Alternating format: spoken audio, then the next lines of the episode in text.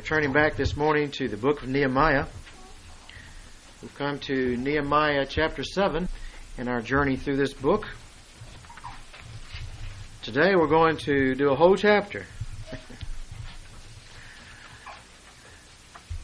So you didn't have lunch plans today, did you? And we've got till three, Grand Court, right? So we're in no hurry. seventy-three verses, of which we're really going to spend time on about six. Keep it simple. Uh, much of this of chapter seven is actually repeated from um, Ezra chapter two, and it's a list of those who came back with the first group from the exiles. Once the exiles were able to return, Zerubbabel led the first group, and this is just a re- rehashing, a repeating of that list here. We'll look at it. Actually, we're not going to spend much time on that, but that's the essence of what we'll be touching, touching on this morning, the first few verses. You know, sometimes you see great men of faith, and you know, they're you see them as best as you see them. Many times, they're people that we witness, that we see from afar. We don't rub shoulders with them, but you know, we see people that we consider great men of the faith, and you'd like to be able to kind of rub shoulders with them, wouldn't you?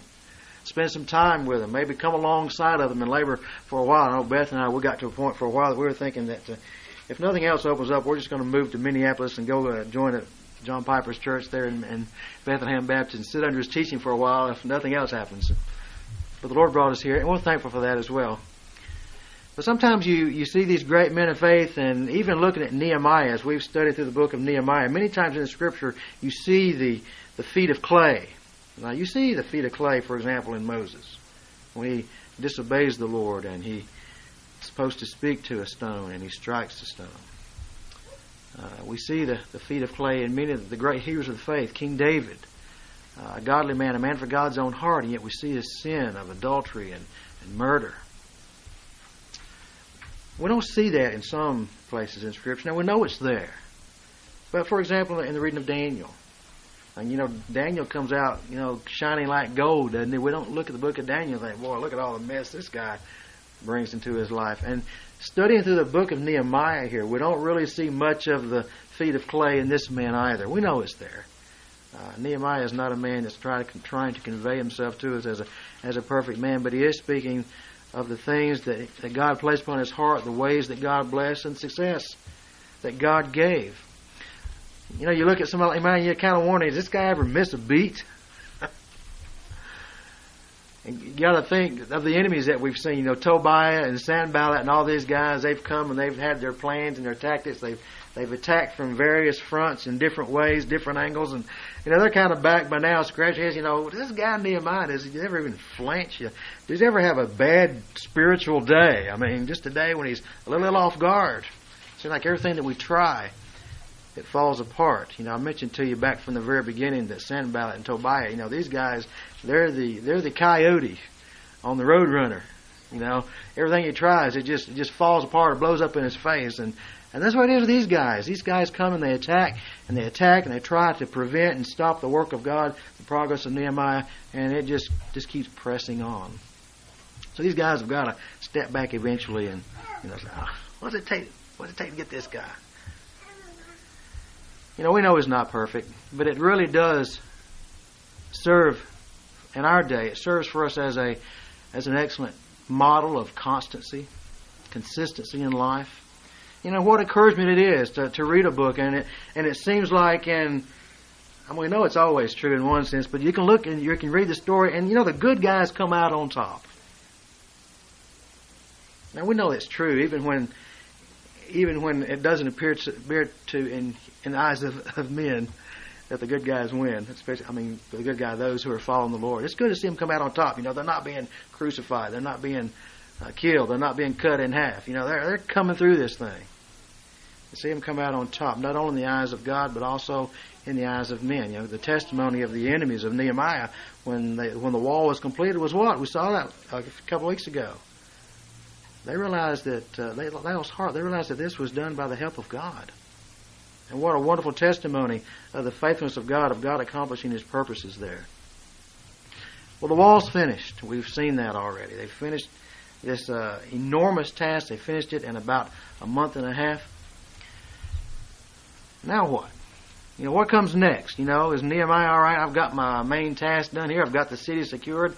Is it time to sit back in the easy chair and relax? No. Nehemiah sees that the work here is not finished. He had more in vision here than coming and building a wall. He had a vision of coming and, and again, placed upon his heart by God to come and, and to rebuild the city.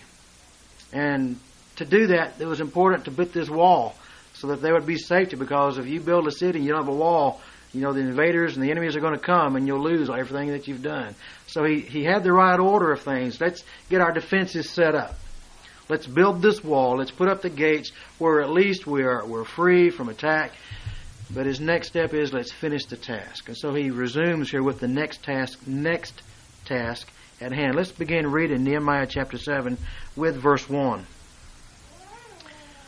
Now it came about when the wall was rebuilt, and I had set up the doors, and the gatekeepers and the singers and the Levites were appointed, that I put Hananiah, my brother, and Hananiah, the commander of the fortress, in charge of Jerusalem. For he was a faithful man, and he feared God more than many. Then I said to them, do not let the gates of Jerusalem be opened until the sun is hot, while they are standing guard. In other words, the habit was generally you'd open the gates to a city early in the morning, so the merchants and people would come in and say, don't open the gates until the sun's up shining, the guard is posted. Then let them shut and bolt the doors when, again, the guard is still posted there. Also appoint guards from the inhabitants of Jerusalem, each at his own post and each in front of his own house. Now the city was large and spacious, but the people in it were few, and the houses were not built. So the next issue to be dealt with is the repopulating of the city. Verse five. Then my God put it into my heart to assemble the nobles, the officials, and the people to be enrolled by genealogies.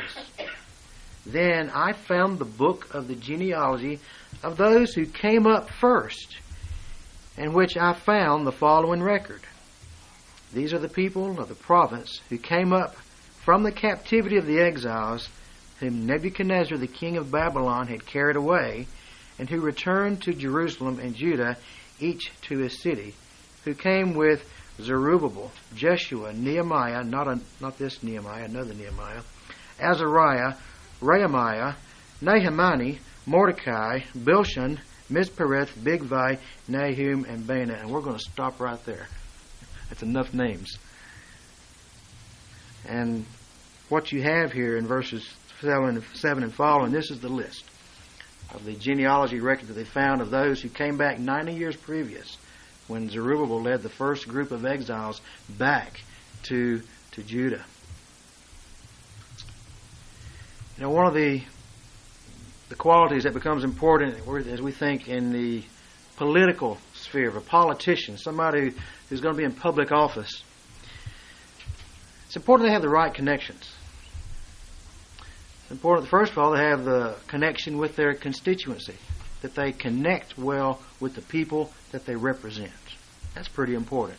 And you have somebody that's in office, and we think generally of, of uh, I tend to think on the federal level, you know, our representatives and our senators there. We want someone who's who's in contact with the people, with us, and even our state legislature. You know, similar thing. Those who represent the area, they need to be, they need to be, be a people-oriented kind of a person. They don't go there and lose touch. They need to maintain that connection there. They need to have a connection with people of influence. The fact of the matter is, if you want to get things done, there is a political process. You need to know the right people. Other politicians, those who have been there, those who know the ropes, the decision makers. Those decisions, those uh, connections become important there. They also need to be connected with the issues. You know, what are the real issues that need to be dealt with? And not only they know what the issues are, they also need to know how to address those issues. We understand they need to have some sense of a moral foundation to know how to address the issues from a Christian, from a biblical perspective. So the right connection is something that's important here. Let's think about Nehemiah, not on a political level, although he comes in as a governor here, but let's think about Nehemiah on a spiritual level. Now, what is it about Nehemiah? How is it that he, that he remains so constant? so consistent, so zeroed in on his task and able to accomplish that. You know, what can we glean from his life? And this here we come to this time of transition. What do we see here? What's he, what's he telling us? Wouldn't you like to just sit down and, and ask him? We'd like to ask Nehemiah, what's your what's your secret? What's your trick? Or what can I learn? Well, we can't do that. We can't sit down and ask him. However, I wanted to uh, I want to approach this morning's message as though we could, as though we had the opportunity to go and to sit down with with Nehemiah, and we want to touch base with this guy. We just want to ask, you know, what? What's your what's your secret? How do you have such a life of constancy and consistency spiritually? And I think we can glean from what he tells us here in these verses some things that help us. Some connections. The right connections that he maintains. Now, the message of the highlight this morning is Changing Times and Unchanging Faith. And I subtitled it in my notes here, The Right Connection. And let's look at the right connections that Nehemiah would direct us to, because it's, the bottom line is this. He realizes that God is the one who's always the same. So he maintains this right connection, connected to what God is doing. But let's see what pans out here just in flesh and blood. Number one, what would he say? Nehemiah, how do you how do you remain so constant in your walk? How are you so consistent? How do you experience such success and what you are trying to accomplish for God? I think the first thing he would say is that, well, one thing I've learned is I've I've learned to recognize God's grace. I've learned to recognize God's grace, and not so much at work in my own heart. I've learned to recognize the work of God's grace around me and the life of other people. I've called this a horizontal connection. He maintains a horizontal connection. What do we see here in, in chapter seven?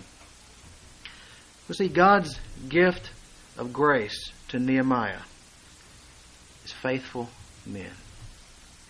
You know, things have changed here. He's been busy overseeing the task of having this wall rebuilt, and that's the task. But now things are becoming a bit more diverse. So much so that he cannot be the man in charge of everything. He needs other men. He needs help to place in positions of leadership and responsibility so that everything doesn't have to come directly back to him.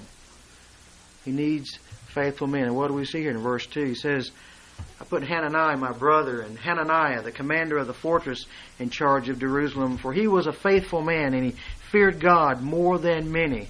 You know, here's a here's Nehemiah. He's looking around, and what does he see? He recognizes that God's work of grace is broader than just him. I mean, don't we sometimes get the Elijah syndrome? You know, it's just me. There's nobody else. It's just me. I'm I'm in this walk and this journey all alone. You know, it would be an easy thing for Nehemiah to experience and the battles he's faced and the oppositions that's come, and even from those who are within his ranks that are, you know, they're communicating with the enemy. You know, he's like, who can I trust in this bunch? But he's a man that recognizes that uh, that the grace of God is at work in the life of others. He's got this horizontal, he's connected with what God is doing on the horizontal level with other people around him. He calls Hananiah. Hananiah, we, we saw back in chapter one, verses two and three. Hananiah is his brother. He's the one that came all the way to where Nehemiah was and gave him a report. He said, what's going on in Jerusalem? How are things? And he said, it's not good. The city's desolate. Well, why did he do that? The underlying assumption would be that Hananiah had some concern about things. He wanted to see an improvement. And perhaps he felt like coming to Nehemiah in his position of, of influence. Hey, maybe we've got some contacts here.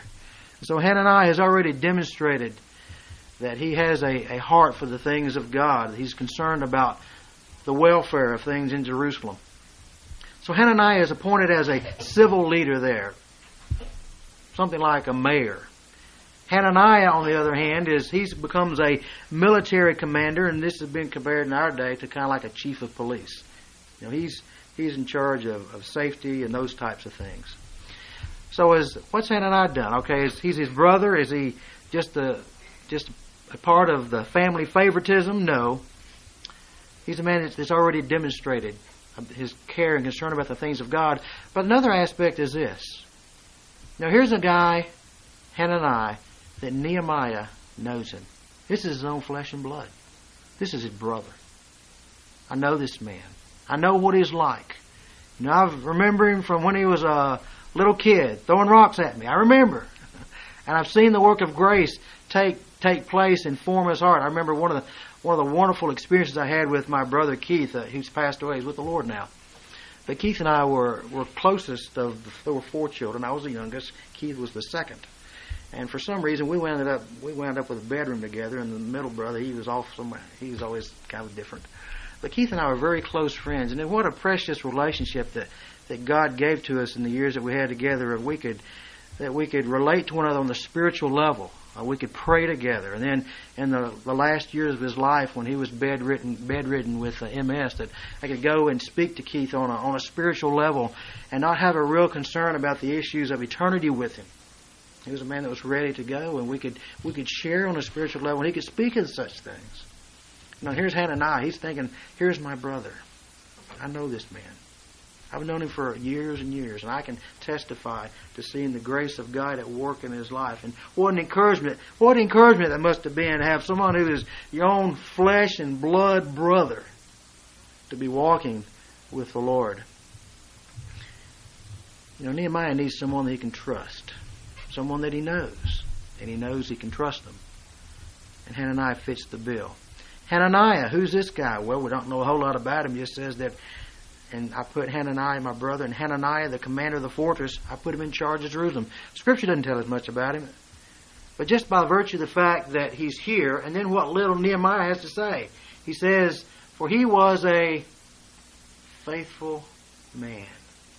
A faithful man. And it says, he feared God more than many. A faithful man. What is that? How do we define a faithful man? You look at someone and think they're faithful. What are you looking for? Well, the idea behind someone who is faithful is one in whom faith or confidence can be placed. A faithful person is a person I can place my faith in. To a, if I give them a task, to know that it's going to be done. You know, likely this man Hananiah had been noticed in his duty. He had proven himself already. This wasn't a shot in the dark for Nehemiah. He had observed. He had noticed. He had noted. And so he chooses him. It says here that he feared God. You know, this deals with more than just what's on the outside, doesn't it? It deals with the issues of the heart. And so as he saw the work of God at, at in this man's heart, he saw that there were heart issues taking place, that this was a man who lived with a right understanding of the true God. He understood that there was a true God, and there was a there was a way to live before him, and he lived his life in a way that reflected that he knew God, that he loved him, and he wanted to, to honor him. So his life was marked by reverence, and somehow or another, as Nehemiah says here, he feared God more than many. You know, he rises above his peers. And just something of the paradox of the Christian experience. How does a how does a, how does a truly spiritual man rise above his peers? He rises by bowing. That's right. He rises. He comes up. He rises to the top because he's one who is low. He bows himself before the true and the living God. And so we see here in the life of Hananiah, what a blessing and encouragement to Nehemiah. As he sees the, the responsibility, the need arising, but he also sees that there are men, that God has raised up capable men. So as Nehemiah focuses, changes his focus here, the repopulating of the city, he can take these tasks, he can give them to others, and know that they are trustworthy men. You know, sometimes we have a difficulty of letting things go. Especially if maybe it's a ministry or maybe it's a person, you know, we've kind of nursed them to spiritual health and brought some kind of a spiritual life. And sometimes it's difficult just to say, oh, I need to pass this off on to somebody else. Let somebody else have this responsibility. But we need to learn to recognize when others are ready to serve. You know, that's part of my responsibility as a pastor. As I look out upon on the congregation and seeing particular needs that we have, looking and trying to discern as I spend time with you and, and watch you and get to know more of your lives, just to see, you know, when when is this person ready to step into a position of not necessarily leadership, but of servanthood. Ready to serve. Ready to serve in the context of, of the church. Learning to recognize, as Nehemiah does here, the grace of God at work in others. And I'm not the only one. I'm not the only one. You know, sometimes I, I get into that mindset of, I think, Lord, I see where you've brought me through, and I see it took years, God, for you to get me here. How are you going to do it? This person's never going to see it. And I have to remember, wait a minute, it wasn't me that got me here. It was God. It's God. Where He changes our thinking and He, he directs our thoughts. He may even change our, see, with me, He changed the whole theology. How does He get us there?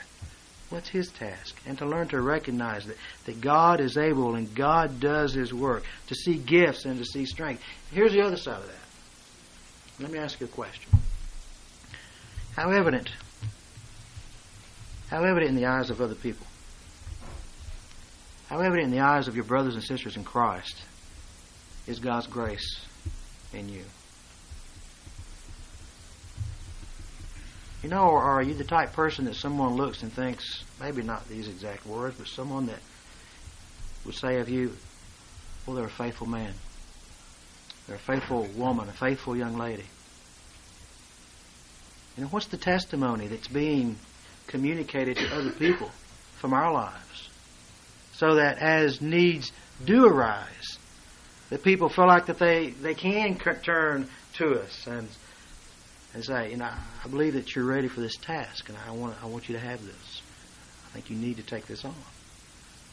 You know, is the testimony of other people about us? Well, they're, they're, they're a person that fears God. They demonstrate godliness in their life. They live as though there is a God, as we talked about last week. They fear God. So there, there's the two sides. One is to learn to, to recognize the grace of God in the lives of other people, but also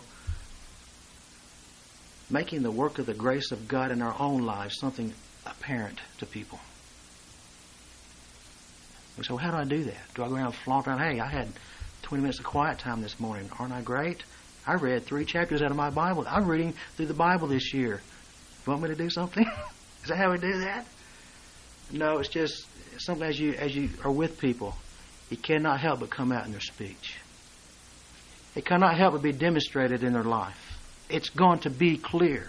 What's the clear testimony of those who know you best? What are you saying to them? By your words and by your life. What's communicated? Is it that you truly love God, that you truly are a faithful person, a faithful believer? Well, Nehemiah, he, rec- he maintains his horizontal connection. He sees God's grace. He recognizes God's working. God's working. He's doing great things here. God has blessed the success. You know, he's seen this wall go up. He's seen the progress. You know, Nehemiah probably stepped back and thought, wow, I didn't expect this. Happen this way, but it's done. And he sees the task, the need for, for other people to, to be appointed to particular jobs, and he recognizes that God's grace is worked in the lives of other people. They're there. They're provided. Second thing here is we see, we ask Nehemiah, well, Nehemiah, what else? What else do you helps you? He communicates to us is that he receives God's guidance. He receives God's guidance. And I call this the heavenly connection. The heavenly connection. You know, some things you just never outgrow, do you? Some of our, our wives, they see that in their husbands. So my husband just never grew up. So, you know, one of the joys of of having children is is not just seeing the smiles on their faces, but also getting to play with their toys. Especially those toys that you get. That, oh man, I love this when I was little, and you get it, get them one just like it. You know, they've come out now with the, with the. It's, it's like the original, you know. It's it's this. They get it out. Oh man, they're gonna love this. And you never give them a chance to touch it. Here, let me show you how to do this. You know, there are some joys in, in growing up and and seeing the the kids come up with things. And I've got actually I've got a few of my games and toys that I pulled out. So this is this is the original. Let's play. It's great, great fun here. Well, Nehemiah, he's a he's been a broken record for us here, hasn't he? It's like he's got one stick and one drum, and he goes to this book binding it all the time. You know what it is, don't you? Comes back in verse five. He says, "And God put it into my heart." Well, how many times have we seen that? You know, God blessed the labor of my hands. God was at work. God moved. I prayed. Now, this is a man that he just keeps coming back to this thing, doesn't he? But he just recognizes this. He needs guidance. And that God is faithful. God is faithful to communicate His will. You know, there's a lot of books on, on discovering God's will. I've probably got two or three in my office over here. I've got a couple more I'd like to get. You know, how to discover God's will. How to discern God's will. You know, I think if you're sitting and asking Nehemiah, well, how do you know what God's will is? I think if he just, is this too simple? He tells me. He tells me. Is that, I mean, is that absurd? You know, is God got his his will hidden from us somewhere, and he's not gonna he's unwilling to tell us and to show us? I'm not gonna show you. It's like we've got to figure out something, and it becomes clear, you know. That's one of the things that when I've got a decision to make, I just look for what becomes apparently clear to me. It's pretty clear. You know, if I've got a guess, I just wait. I put off decisions as long as I possibly can. And then if I have to make a decision, I say, Lord, this is as best I know. This is the decision I've got to go with. Uh, and it's not always right. But, you know, it's just very simple. He just recognizes that he had a decision to make. He's got something to get done to God. He's got to figure out a way. How? How is he going to get people back in the city? Nobody wants to live in Jerusalem. The thing's a dump. Who wants to live in Jerusalem? They've got their own cities they're in. They've got their home. You know, they're kind of fixed up pretty nice. They're not... They don't have the safety of the walls and all this kind of thing, but there's nobody bothering them either. Now, you start coming into Jerusalem, you're asked for trouble because of all the implications of what this city means. And everybody around there knows that. He's asking for trouble. I just do not live there. So he comes and in verse five, what do I do here? Well, God put it into my heart. Just comes back to it. You know, he, again, it's one of those times you come back and you think, is this guy just never going to take credit for doing anything? You know? He's consistent. He recognizes the work of God, and he can't help but recognize God's directing. Now, he's not a man on his own. He's not a man making his decisions, as so many times we do. Here's my decision, God. Here's what I'm going to do. Would you please bless it? No, I want the blessing of your decision. And I just want to walk in obedience. And so he is a man who recognizes that God's the one who guides him, and God is the one who puts this into his mind of what he should do. He walks with God.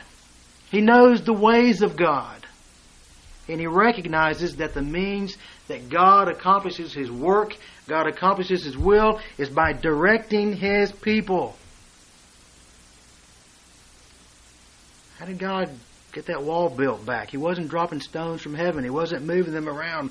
You know, and nobody said, well, look at that rock move. He's not doing it that way. He's using the hands and the means of men to accomplish His work. And Nehemiah just recognizes their decision to be made. I've got to decide how to do this, how we're going to get people back into Jerusalem. So he maintains his heavenly connection and just recognizes that God put this into my mind. You know, some there have been occasions there have been a solution to an issue come to my mind. I thought, that's got to be of God because I never would have in a thousand years thought of that. Which is the essence of the gospel. Isn't it? That's the essence of the gospel.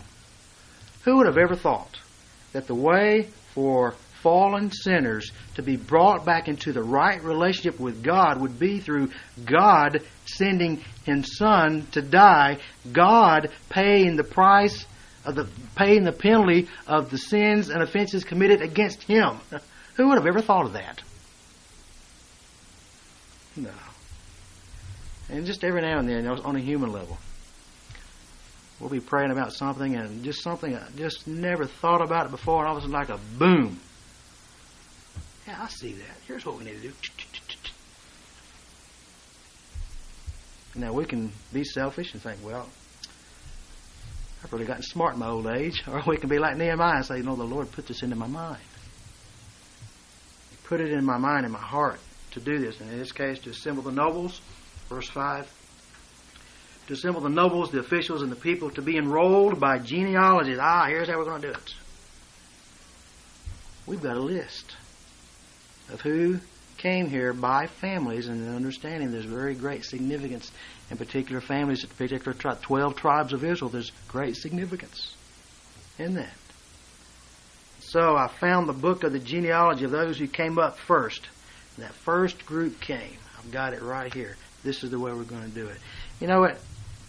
I get the sense with Nehemiah, you know, we spend a lot of times worried and fretting about missing God's will and needing God's guidance. I just get the sense of Nehemiah, it's not so much about getting guidance for a particular instance. You know, he didn't have to say, all right, let me sit down, let me write a, I need a book here. How to discover God's will in this particular situation. That's included, but I think for Nehemiah, you get the idea that it's more about a man who walks with a sense of dependence upon God in all things. God has got to help me. And then when this brain is functioning as it ought to function, that's because of the mercy and the goodness of God. So I don't take any credit for that. It's God's grace. And to recognize that God providentially directs our thoughts for His glory. So he maintains this horizontal connection to receive God's guidance. There was another thing Nehemiah might say. He thought, well, what about Nehemiah? That's good. You know, you've told us that we recognize God's God's grace at work in other people, that God's working all around us, not just in us. We also receive God's guidance. What else? I think Nehemiah would say this as we see this. You remember God's goals.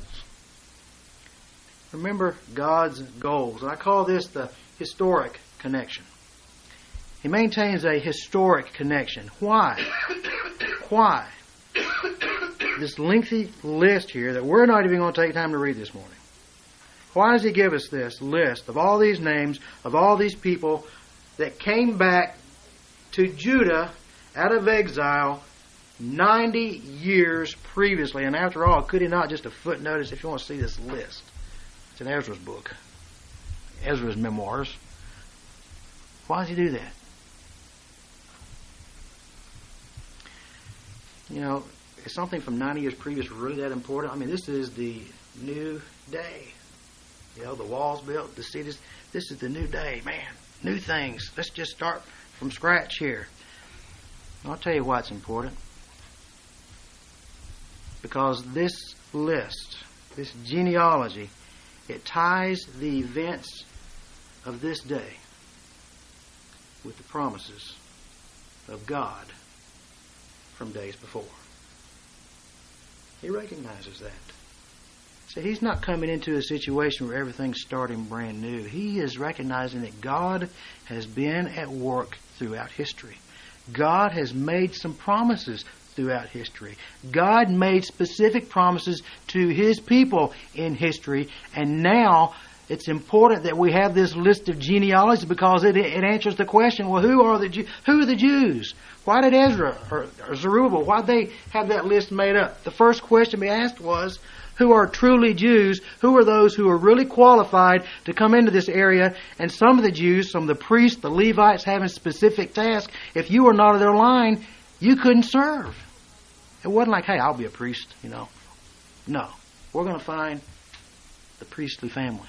We're going to find the Levites. We're going to find those who have been called and ordained by God in history's past. And guess what? They're here.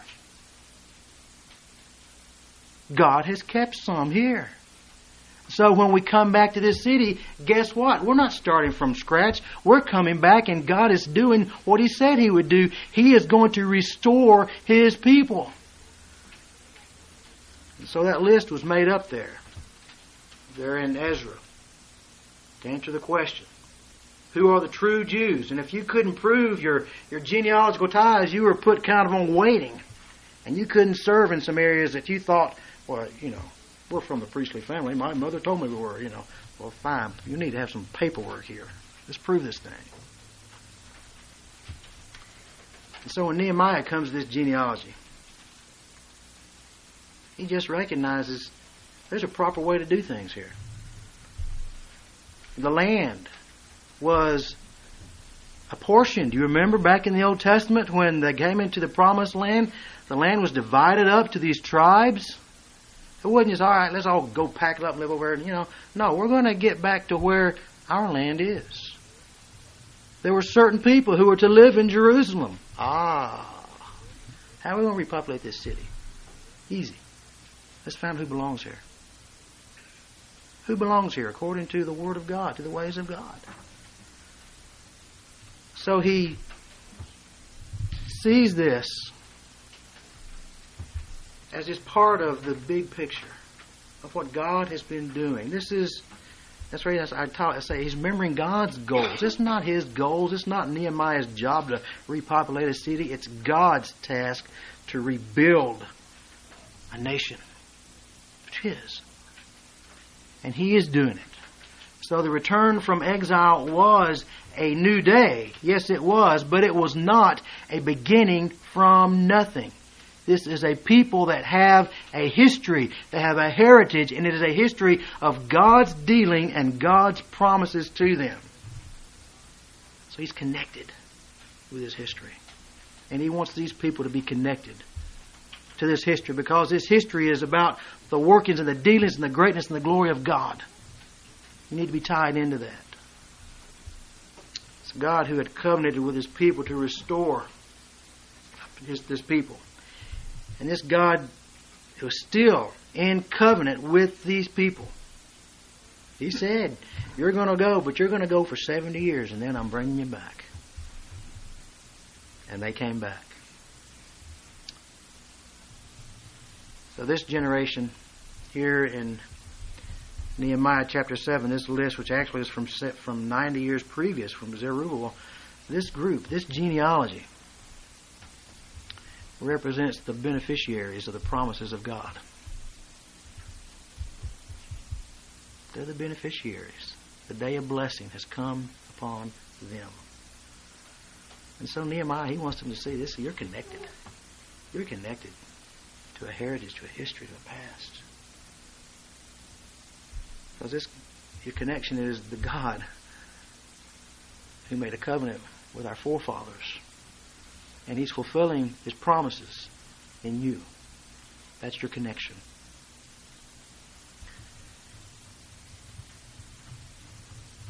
You know, the comfort in that is that we have a wonderful history and a heritage. And it's not necessarily about Cornerstone Chapel, but just of the faithfulness of God, being part of the family of God. You know, we don't have to come and reinvent the wheel. We don't have to come and rewrite all the confessions of faith.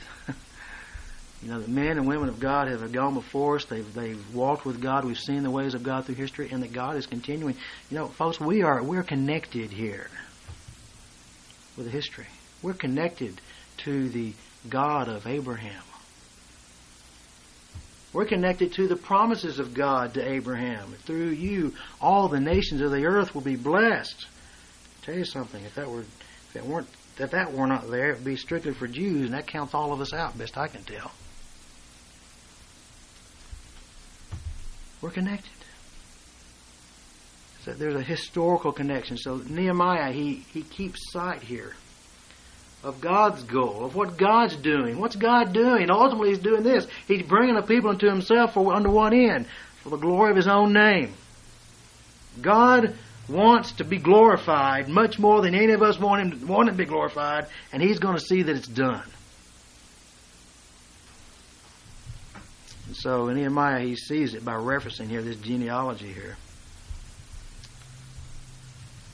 This people, they weren't altogether lost. Exiled for seventy years, but not altogether lost. And they just simply came home.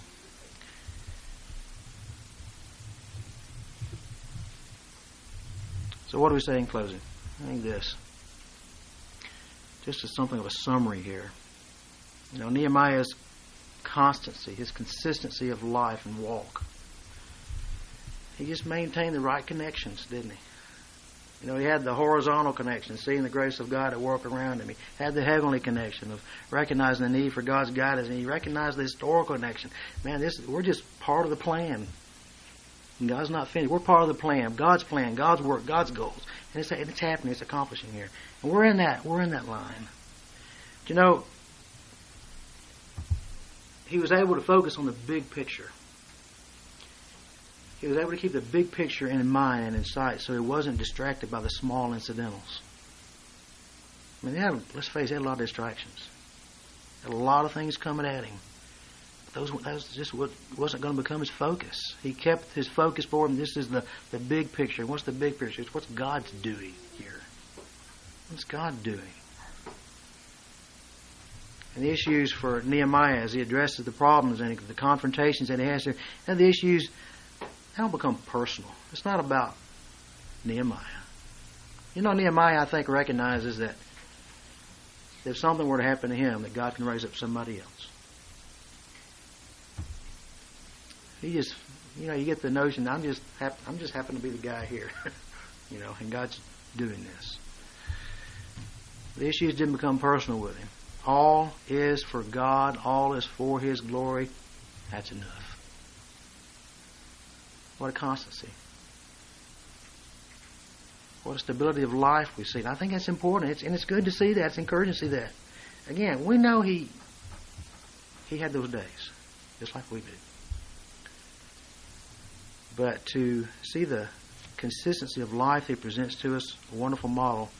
The man who recognizes the God, the grace of God going on around him. The man who receives his guidance from, from God. And the guy and remembers that God has higher goals than we do. And He desires to accomplish that much more than we do. He'll do it. And what a freedom that is for us. To walk with Him and say, Lord, You do what You want to do. I want to be a part of it. Let us be a part. Let me be a part personally. Let us be a part here at Cornerstone Chapel. Heavenly Father, we thank You for Your word to us, and thank You for a servant of God like Nehemiah. We know a man that's had his imperfections and his sin. But what encouragement to look and to see that, that You accomplished great things, and the perspective that he maintained and the, cons- the constancy of life. When so much was accomplished, we were mindful of of Moses, who we know, according to Your decrees and Your providences, that things happened as they as they would and as they would bring honor and glory to You, yet a man who who missed out because of sin. And he did not enter into that promised land because of sin. So we thank You for a man of the nature of Nehemiah. Give us an indication of something, of somewhat, of what it is to, to receive the benefits of obedience and Your blessing. Lord, I ask You to encourage our hearts and not to be so overcome by our inability and our failures and our weakness, but Lord, to to look to You and to take the model that He gives us here, and to, Lord, ask, we ask it to be true of us. We pray this in Jesus' name. Amen.